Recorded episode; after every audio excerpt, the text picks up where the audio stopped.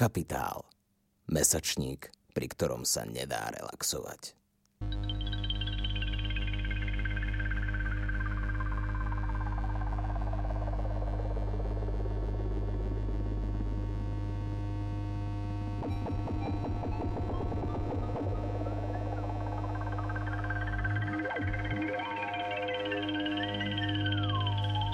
Vítajte pri počúvaní literárneho podcastu Koniec hry, ktorý pripravuje angažovaný mesačník Kapitál. Moje meno je Tomáš Hučko, som publicista a šéf-redaktor Kapitálu. Ja sa volám Dominik Želinský, som literárny kritik a sociológ. Prečo koniec hry? Jednak máme radi Mitanu či Cortazára, ktorí takto pomenovali svoje knihy. Ale hlavne preto, že berieme literatúru vážne. V jej sociálnych, politických, triednych a rodových kontextoch. S našimi hostkami a hostiami budeme hovoriť o tom, aké sú možnosti aj medze literatúry, kde sa jej hra začína a kde sa končí. Budeme hovoriť o literatúre, ktorá reflektuje, kritizuje a emancipuje. O autorkách, autoroch a dielach, ktoré sa nevždy zmestili a nevždy hodili do oficiálneho kánonu. Prosto o literatúre, ktorá nás baví. Toto je koniec hry.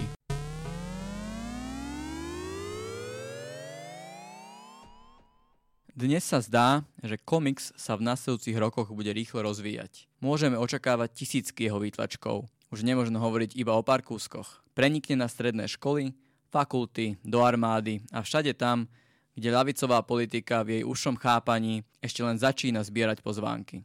Komiks je totiž našim, v tom zmysle, v akom nemôžu byť našimi ani len podzemné noviny. Komiks je skrátka vitálnou silou pri akomkoľvek politickom smerovaní. To sú slova z dnes už kultové eseje Comics Countermedia, ktorú v roku 1969 uverejnil ľavicový novinár, teoretik a historik Paul Buell. Keď sme ho oslovili s prozbou, či môžeme túto esej preložiť do Slovenčiny a publikovať v kapitáli, nielenže neváhal, napísal nám k nej i krátky predslov.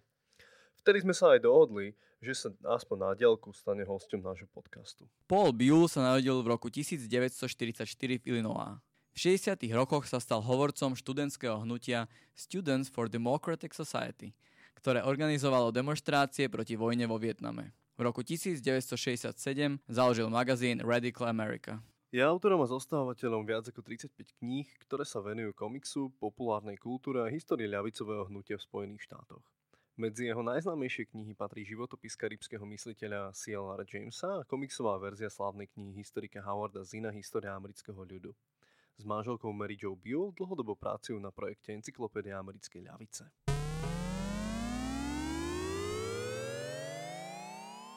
V akej atmosfére ste vyrastali? A kedy ste sa začali zaujímať o umenie, politiku a obecne o lavicové myslenie?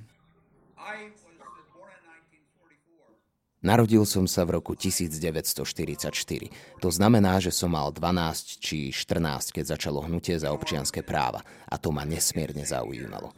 Ale v tom istom období som začal čítať aj paperbackové vydania komiksu Mad. Zážitok z tohto komiksu, ktorý v rokoch 1952 až 55 viedol Harvey Kurtzman, bol veľmi intenzívny. Bol to otvorený útok na americkú povojnovú kultúru konzumerizmu, mekartizmus, rasizmus a celkovo silná sociálna kritika, ktorá mi dala impuls stať sa socialistom, hoci som slovo socialista nikdy predtým nepočul. A keď som mal 15, v stánkoch sa okrem knihy Prečo už nemôžeme čakať od Martina Luthera Kinga objavil ďalší paperback Počúvaj Jenky od Steve Wright Millsa, čo bol presvedčivý opis toho, ako sa Američania snažili zvrhnúť vládu Fidela Castra na Kube. Tieto veci ma pripravili na život, venovaný umeniu a politike, i keď som si to vtedy neuvedomoval. To sa dostávame na začiatok 60. rokov, považovaných za zlatý vek amerického politického aktivizmu. Ako ste 60. roky prežívali vy?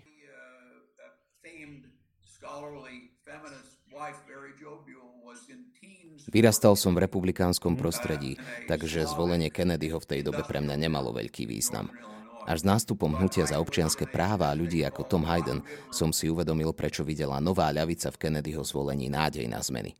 V lete 1963, práve som oslávil 19. narodeniny, som sa presťahoval do San Francisca, najradikálnejšieho mesta v Amerike a hľadal tam býtnikov, ktorí tam v tej dobe už dávno neboli. Namiesto toho som našiel takmer zabudnutú socialistickú stranu pracujúcich, v ktorej sa združovalo niekoľko tisíc starších robotníkov, ktorí sa snažili o zakladanie odborov, o vzdelávanie robotníkov a prípravu na skutočne demokratický socializmus. Na rozdiel od komunistov, trockistov a iných ľavicových združení, túto stranu nezasiahol tak veľmi mekartizmus a jej noviny ste našli v stánkoch. Ich myslenie pôsobilo, ako by žili v Rusku pred rokom 1910. Bolo to, ako by som sa prechádzal v múzeu marxizmu, takže som ich čítal len niekoľko mesiacov. Ale inšpirovalo ma to zaujímať sa celoživotne o dejiny amerického socializmu. Takže keď som sa na začiatku roku 1965 dostal do kruhov Novej ľavice, dozvedel sa o Malcolmovi X a mnohom ďalšom, mal som už dobré základy a vedel si to, čo sa okolo mňa dialo, uvedomiť v širšom historickom kontexte. Spomínate rôzne časopisy a noviny, ktoré ste čítal. V tomto čase ale sám zakladáte magazín Radical America. Čítal som v tej dobe viacero ľavicových magazínov. Prvý, ktorý som si predplatil na pol roka, sa volal Militant a vydávala ho strana socialistických robotníkov. Bol to ortodoxný marxistický plátok. V marxistickom okruhu boli najväčšími podporovateľmi Malcolma X. Na jar roku 1965 sa konala prvá veľká protivojnová demonstrácia vo Washingtone, ktorú viedla organizácia Študenti za demokratickú spoločnosť. Vtedy nemala viac než 5000 členov. Takmer nič som o nich v tej dobe nevedel, ale na moje prekvapenie už na jeseň som sa stal hovorcom miestnej pobočky tejto organizácie v Illinois, kam som sa vrátil. V októbri sa protivojnové demonstrácie rozhoreli na mnohých univerzitách, vrátane tej mojej, a 5 mesiacov na to som založil časopis Radical America. Mal slúžiť na tzv. interné vzdelávanie, aspoň tak sme to vtedy nazývali, študentov za demokratickú spoločnosť. Našim cieľom bolo poskytnúť mladým ľuďom hlbšie porozumenie toho, o čom sú dejiny ľavicového hnutia, aké sú problémy dnešnej spoločnosti a podobne. Existovali mnohé ďalšie publikácie s väčším nákladom, ako napríklad výborný časopis Ramparts. Málo z nich však hovorilo o konkrétnych problémoch americkej spoločnosti a konkrétne ľavice v rámci tejto spoločnosti. Preto som nazval časopis Radikálnou Amerikou. Veľmi ma potešilo, keď som o 25 rokov neskôr dostal list, v ktorom ma informovali o vzniku časopisu Radical Scotland, ktorý bol inšpirovaný našim časopisom.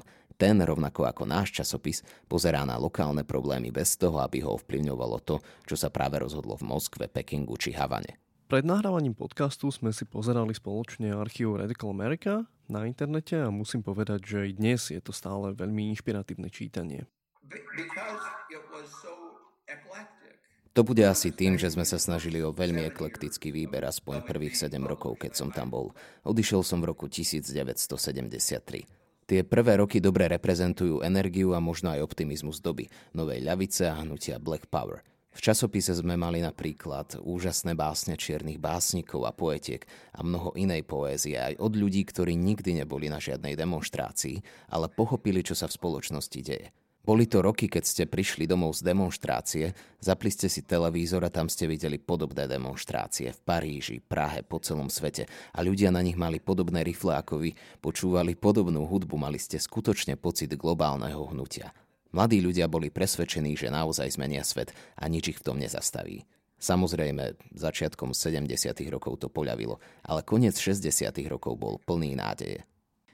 Z toho, čo hovoríte, sa mi zdá, že medzi aktivistickou energiou 60. rokov a dnešnou situáciou je istá spojitosť. I, I, I think so. You know, the, the urgency of the youth movement in the 1960s was Naliehavosť hnutia mladých v 60. rokoch bola čiastočne aj oportunistická. Mladí sa báli, že ich povolajú bojovať do Vietnamu. Pozadie celej doby navyše dotváral pocit z kubánskej raketovej krízy, strach z jadrovej vojny. Veľmi dobre si pamätám, že ako 15-ročný som si myslel, že sa nedožijem viac než 30 rokov. Očakávania neboli dobré. Vezmite si niekoho, kto má 15 dnes, taktiež sa môže obávať, že sa nedožije 50 kvôli globálnemu otepľovaniu. Aj dnes vládne hlboká neistota. Pocit, že každá zložka spoločnosti zlyhala alebo zlyháva a je opäť na mladých ľuďoch, aby sa chopili iniciatívy, ak chcú žiť v slušnej spoločnosti. V 60. rokoch ste začali písať o komikse a vydali ste napríklad známu esej Comics Counter Media, ktorú sme v preklade publikovali aj v Kapitáli. Čo ste si o tomto žánri vtedy mysleli? A aká bola reakcia čitateľov na číslo Radical America venované komiksu? Uh,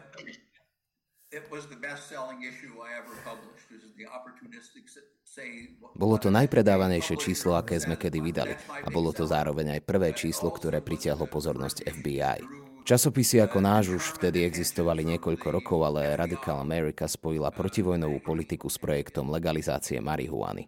To bola najsubverzívnejšia vec, ktorú sme mohli spraviť. A FBI asi vedela, prečo nás sleduje, hoci neskôr stratila záujem. Bolo to samozrejme preto, že väčšinu predaja sme vtedy mali v malých kamenných obchodoch, ktoré v 80. rokoch vymizli, pretože často predávali okrem iného aj pomôcky k užívaniu drog. Iba mekkých drog samozrejme, žiadne ihly ani nič také. Ale v 70. rokoch tieto obchody začali miznúť kvôli rôznym súdnym sporom a v 80. rokoch už takmer žiadne neexistovali.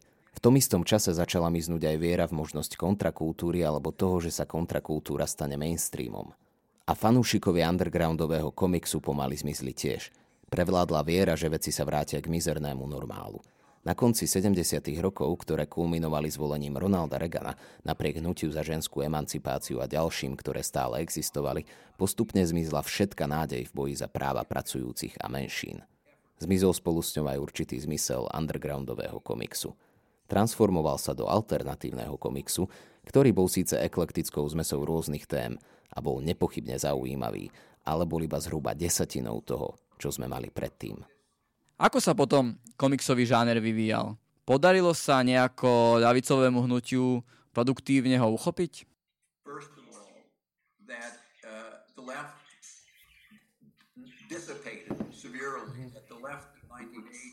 v prvom rade sa dá povedať, že ľavica sa jednoducho rozpadla. V 80. rokoch bola ľavica zhruba desatinou toho, čo v 70. Za druhé, komiks bol populárny predovšetkým v kontrakultúre, nie celkom na ľavicovej scéne ako takej. V 80.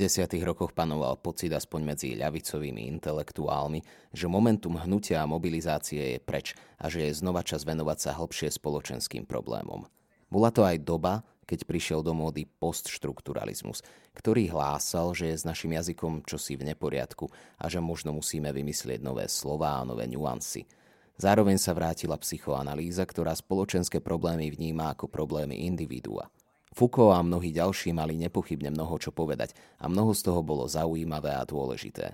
Ale ako celok toto hnutie zatienilo dôležitosť spoločenskej mobilizácie a transformácie. Komiks sa stal špecializovaným odvetvím pre ľudí, ktorí majú radi umenie. Bol zaujímavý pre pre ženské hnutie.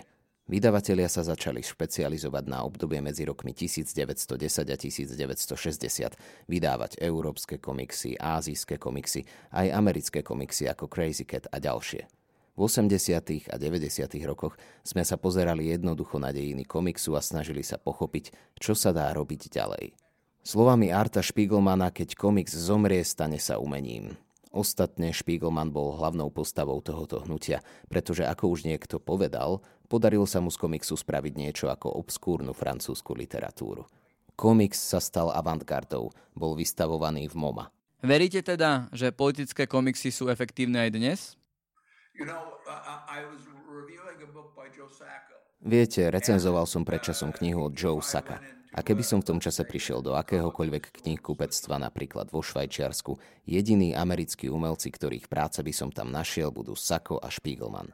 Ich práce, či už Spiegelmanovo spracovanie holokaustu alebo Sakové reportáže z jugoslavských vojen a gazy, komiks vylepšili a paradoxne priblížili ľuďom. Bol to obrovský krok a dôkaz, že komiks je živý a že má čo povedať mladým ľuďom. Nie je to však tak, že tým, že sa komik stane akoby vysokým umením, uzatvára sa čitateľom a čitateľkám? Uh,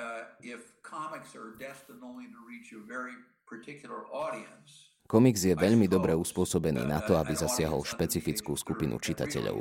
Ľudí pod 30, maximálne 35, to sa nevyvíja. Je to jeden zo spôsobov, ako zasiahnuť ľudí, ktorí sa snažia pochopiť spoločnosť, politiku a kultúru. V 40., 50. a 60. rokoch mali napríklad veľkú silu filmy. To som osobne zažil a verím, že komiks môže byť v niečom podobný. Skúsim vám dať príklad. Laureátka MacArthurovej ceny v roku 2019 Linda Berry. Linda vyrastala v štáte Washington, prežila nesmierne ťažké detstvo a na vysokej škole začala publikovať komiks o svojich skúsenostiach. Sú to nesmierne vtipné komiksy o tom, ako sa ona a jej priatelia psychologicky vyrovnávali s drastickou realitou. Tieto komiksy pritiahli obrovské publikum mladých ľudí, najmä mladých žien. Presvedčila ľudí, aby začali sami kresliť a písať, aby publikovali svoje skúsenosti. To je niečo, čo mi pripomína 60. roky, keď všetká kreativita pochádzala od ľudí, ktorí nemali žiadne formálne vzdelanie. Komiks bol formou, ktorá ľuďom pomáhala vyjadriť sa. nájsť svoj talent a v konečnom dôsledku zmeniť aspoň trochu aj svet okolo seba. Okrem komiksov ste sa venovali viacerým ľavicovým mysliteľom. Napísali ste napríklad aj knihu o teoretikovi C.L.R. Jamesovi. Prečo bolo pre vás jeho myslenie dôležité? Well, the predominant view of uh, uh, Dominantný pohľad na černožskú kultúru v 60. rokoch bol, že černosi nemajú dejiny a kultúru. Dokonca aj Hannah Arendt, najslavnejšia filozofka tej doby, verejne odsudzovala vyučovanie tzv. Black Studies na amerických univerzitách. Liberáli sa zvykli pozerať na ľudí tmavšej pleti ako na obete. Tento pohľad sa snažili vyvrátiť dve knihy. Jednou z nich je čierna rekonštrukcia od W.E.B. Du Boisa z roku 1935, čo bol historický argument dokazujúci, že černosy a černošky na americkom juhu vzali po občianskej vojne svoj osud do vlastných rúk a Spojené štáty mali v tej chvíli príležitosť dokázať, že rasové problémy sa dajú vyriešiť zmysluplným a demokratickým spôsobom. Ale americká spoločnosť sa to samozrejme rozhodla nespraviť. Druhou takouto knihou, vydanou len o dva roky neskôr, boli Čierni Jakobíni C.L.R. Jamesa. Bola to kniha o povstaní na Haiti, ktorú viedol Toussaint Louverture, čo bolo taktiež černožské hnutie, ktoré bojovalo za svoju slobodu a nečakalo, kým im ju vybojujú belosi. To bola pre 60. roky a hnutie za občianské práva úžasná lekcia. Bolo to kľúčové aj pre naše chápanie toho, ako hnutie za občianské práva posúva celú spoločnosť vpred. James napísal v roku 1960 pamflet s názvom Americký černosy chopte sa vedenia. A to znamenalo vedenie celej spoločnosti, nie len občianského hnutia. To bol nápad, za kým by republikáni ani demokrati neprišli. Stretli ste sa s ním aj osobne? S Jamesom sa mi podarilo aj niekoľkokrát stretnúť, niekoľkokrát som ho bol navštíviť v Londýne. Žil v Brixtone, meskej časti, kde žilo mnoho ľudí z Karibiku. Zavolal ma, aby som prišiel a napísal jeho autorizovaný životopis, pretože už 10 rokov sa pokúšal spísať svoje memoáre, ale nikdy nespravil viac než dve kapitoly. Bolo očividné, že rýchlo starne, mal už 85 rokov a na dokončenie memoárov už nemal fyzickú výdrž. Strávili sme spolu týždeň a diskutovali o všetkom, o čom sa len dalo. Najviac bol sklamaný z toho, že práve vtedy neboli majstrovstvá sveta v krikete a nemohli sme si spolu pozrieť nejaký zápas, takže by mi pritom mohol demonstrovať všetky svoje pozorovania o tom, ako je šport zrkadlom spoločnosti. Tvrdil, že ak chcete pochopiť spoločnosť, musíte pochopiť šport a vzťah, ktorý k nemu majú obyčajní ľudia – na dôležitosť športu ako progresívneho činiteľa sa popri jeho reakčnej a korporátnej podobe často zabúda, ale keď si spomenieme na Muhammada Aliho v 60. rokoch, či dnešných hráčov amerického futbalu a basketbalu, ktorí sa toto leto postavili za hnutie Black Lives Matter, vidíme, že šport má aj silný politický potenciál a to nás učí CLR James dodnes. Spolupracovali ste aj so slávnym ľavicovým historikom Howardom Zinom. Aká bola táto spolupráca? Yes, yes, yes. Uh, I suppose I Áno, Zina som stretol v 60. rokoch. Nebolo vtedy ľahké stretnúť sa s ním. Chcel sa s ním totiž stretnúť každý. Jeho úloha v za občianské práva bola enormná, rovnako ako aj v kauze Pentagon Papers. Havard Zin mal nesmiernu charizmu. Keď rečnil, a on rečnil stále, bolo takmer nemožné otrhnúť sa od neho. Podobné to bolo aj so CLR Jamesom, no James bol už starší a vždy hovoril štýlom, ako by viedol nejaký seminár na Oxforde v roku 1936. Zin bol organickou súčasťou scény. Bola to takmer otcovská figúra. Bol to človek, ktorý bol mimoriadne inšpiratívny, a to počas svojej celej kariéry. A myslím, že môjim najväčším príspevkom ku komiksovej verzii jeho The People's History of the American Empire, na ktorej sme spolupracovali, je práve to, že sme do nej zapracovali jeho život a jeho osobnosť. Dieťa židovských robotníkov od mladosti člen komunistickej strany, ktorý sa však s komunizmom až tak nestotožnil, pracovník ľudového frontu, antirasista, antifašista, inšpirácia pre celú novú ľavicu. Jeho život v tej knihe jednoducho musel byť. Je to dodnes najpredávanejší komiks, na ktorom som pracoval. Spolu s vašou manželkou Mary Jo Buell ste pracovali na projekte Encyklopédia americkej ľavice. Môžete nám o tomto projekte niečo povedať? Yes, yes.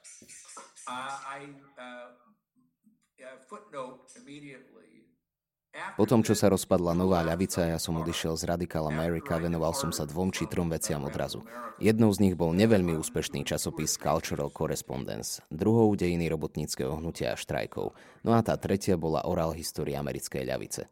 Politická generácia 20. rokov vtedy rýchlo vymierala. Boli to predovšetkým ľudia, ktorí v tom istom období prišli z rôznych kútov Európy a položili základy americkej ľavice. Mali skúsenosti, ktoré už nikto po nich nemal. Žili v robotníckých štvrtiach, kde ľudia v továrniach zakladali prvé odbory a podporné spolky, ktoré poskytovali napríklad nemocenskú a vdovskú podporu. Bolo to dávno predtým, ako vznikli štátne schémy sociálnej podpory. Tieto iniciatívy vznikali v tzv. etnických kluboch, ktoré založila prvá generácia imigrantov, ľudia, ktorí nehovorili po anglicky. V týchto chudobných euroamerických štvrtiach vznikli prvé inštitúcie, ktoré položili základy sociálnej politiky a ľavicového myslenia v Amerike. Chcel som im porozumieť a to bolo možné iba tak, že som hovoril s vtedy 80-ročnými pamätníkmi.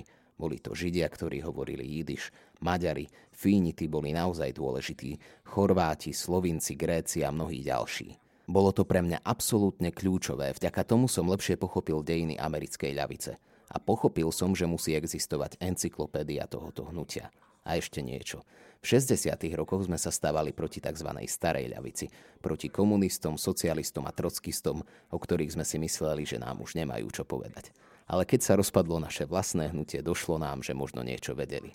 A to boli dve veci – ich osobný vnútorný vzťah k marginalizovanému sociálnemu prostrediu a ich vzťah ku kultúre. V 60. rokoch sme sa mohli pozrieť späť 20-30 rokov a skúmať všetky kultúrne formy od hollywoodských filmov až po nástené maľby, ktoré boli apropo veľmi dôležité, a nájsť tam ľavicových tvorcov. Encyklopédia americkej ľavice je projekt, ktorý chcel obsiahnuť toto všetko až zhruba do polky 19. storočia. Kto boli osobnosti hnutia, aké boli ich diela, aké boli rôzne prúdy, trendy v ľavicovom myslení a stále na tom pracujeme. Aktuálne pracujeme na treťom vydaní, v ktorom budú skutočne skvelé texty o Black Lives Matter, Occupy a ďalších hnutiach, ktoré vznikli už v 21. storočí. Odrazu vidieť, že hoci sú tieto nové hnutia odlišné, je tu aj určitá kontinuita s tradíciou americkej ľavice. Všetky tieto fenomény sú prepojené. A aká je situácia americkej ľavice dnes? Kandidatúra Bernieho Sandersa bola neúspešná, Donald Trump demonizuje antifašistické hnutie.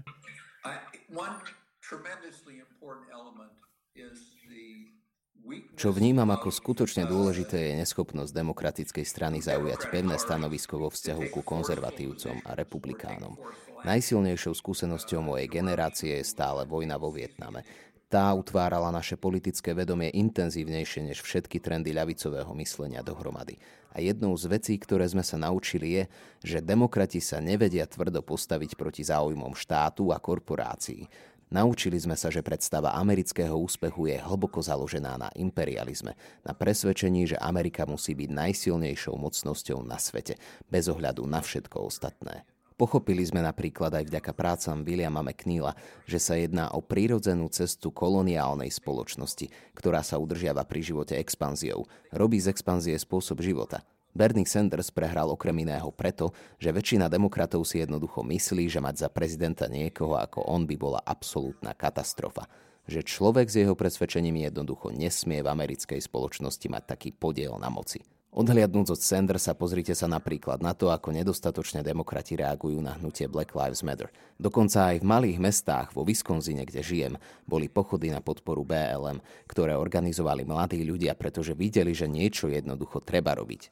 V tejto chvíli, 29.9., sa blížime ku konfirmácii extrémne konzervatívnej súdkyne Amy Cooney Barrett na najvyšší súd a demokrati z toho opäť neťažia, pretože by riskovali podporu svojich voličov. A Joe Biden nijak nevypočuje z ich radu. Demokratická strana má obrovský strach z toho, že by narušila svoj jediný politický projekt posledných 40 rokov. Získať späť podporu bielej robotníckej triedy, najmä mužov, ktorých stratili v 80 rokoch. Vedia, že afro a latinoameričania ich budú voliť tak či tak a preto pre nich nemá zmysel snažiť sa o ich hlasy. Radšej dúfajú, že sa k ním vrátia bieli pracujúci. Tragédiou však je, že mnohí z tejto skupiny, ľudia, ktorí boli celý život voličmi demokratickej strany a volili Obamu, žijú v mestách, v ktorých sa celkom rozpadol priemysel. A to najmä vďaka demokratom. Nenávidia ich Možno sú hlboko ovplyvnení dezinformáciami a propagandou, ale jednu vec vedia celkom presne, že prišli o svoj životný štandard. To samozrejme priživované dezinformáciami a konšpiráciami nahráva republikánom. Osobne mám strach, že demokratická strana, tak ako vždy v minulosti, sa znovu odmietne postaviť hrozbám, ktorým dnes čelíme. Viete, nerád používam slova ako fašizmus alebo autoritárstvo, ale nachádzame sa v situácii, ktorá volá po masovej akcii, možno aj masovom odpore. Ak si však dnes môžeme byť niečím istí, je to to, že demokrati zostanú stáť bokom ako vždy. A to je veľmi temná perspektíva. To bola ikonická postava americkej ľavice, komiksový teoretik, historik ľavicového hnutia, sám politický aktivista Paul Buell. Ďakujeme. Ďakujeme za rozhovor, Paul. Počúvali ste Capitalx, podcast angažovaného mesačníka Kapitál, ktorého vznik podporila Rosa Luxemburg Stiftung zo zastúpením v Českej republike a Fond na podporu umenia. Viac článkov nájdete na webovej stránke www.kapital.noviny.sk, kde nás môžete podporiť napríklad objednaním predplatného. Za čo vám vopred ďakujeme.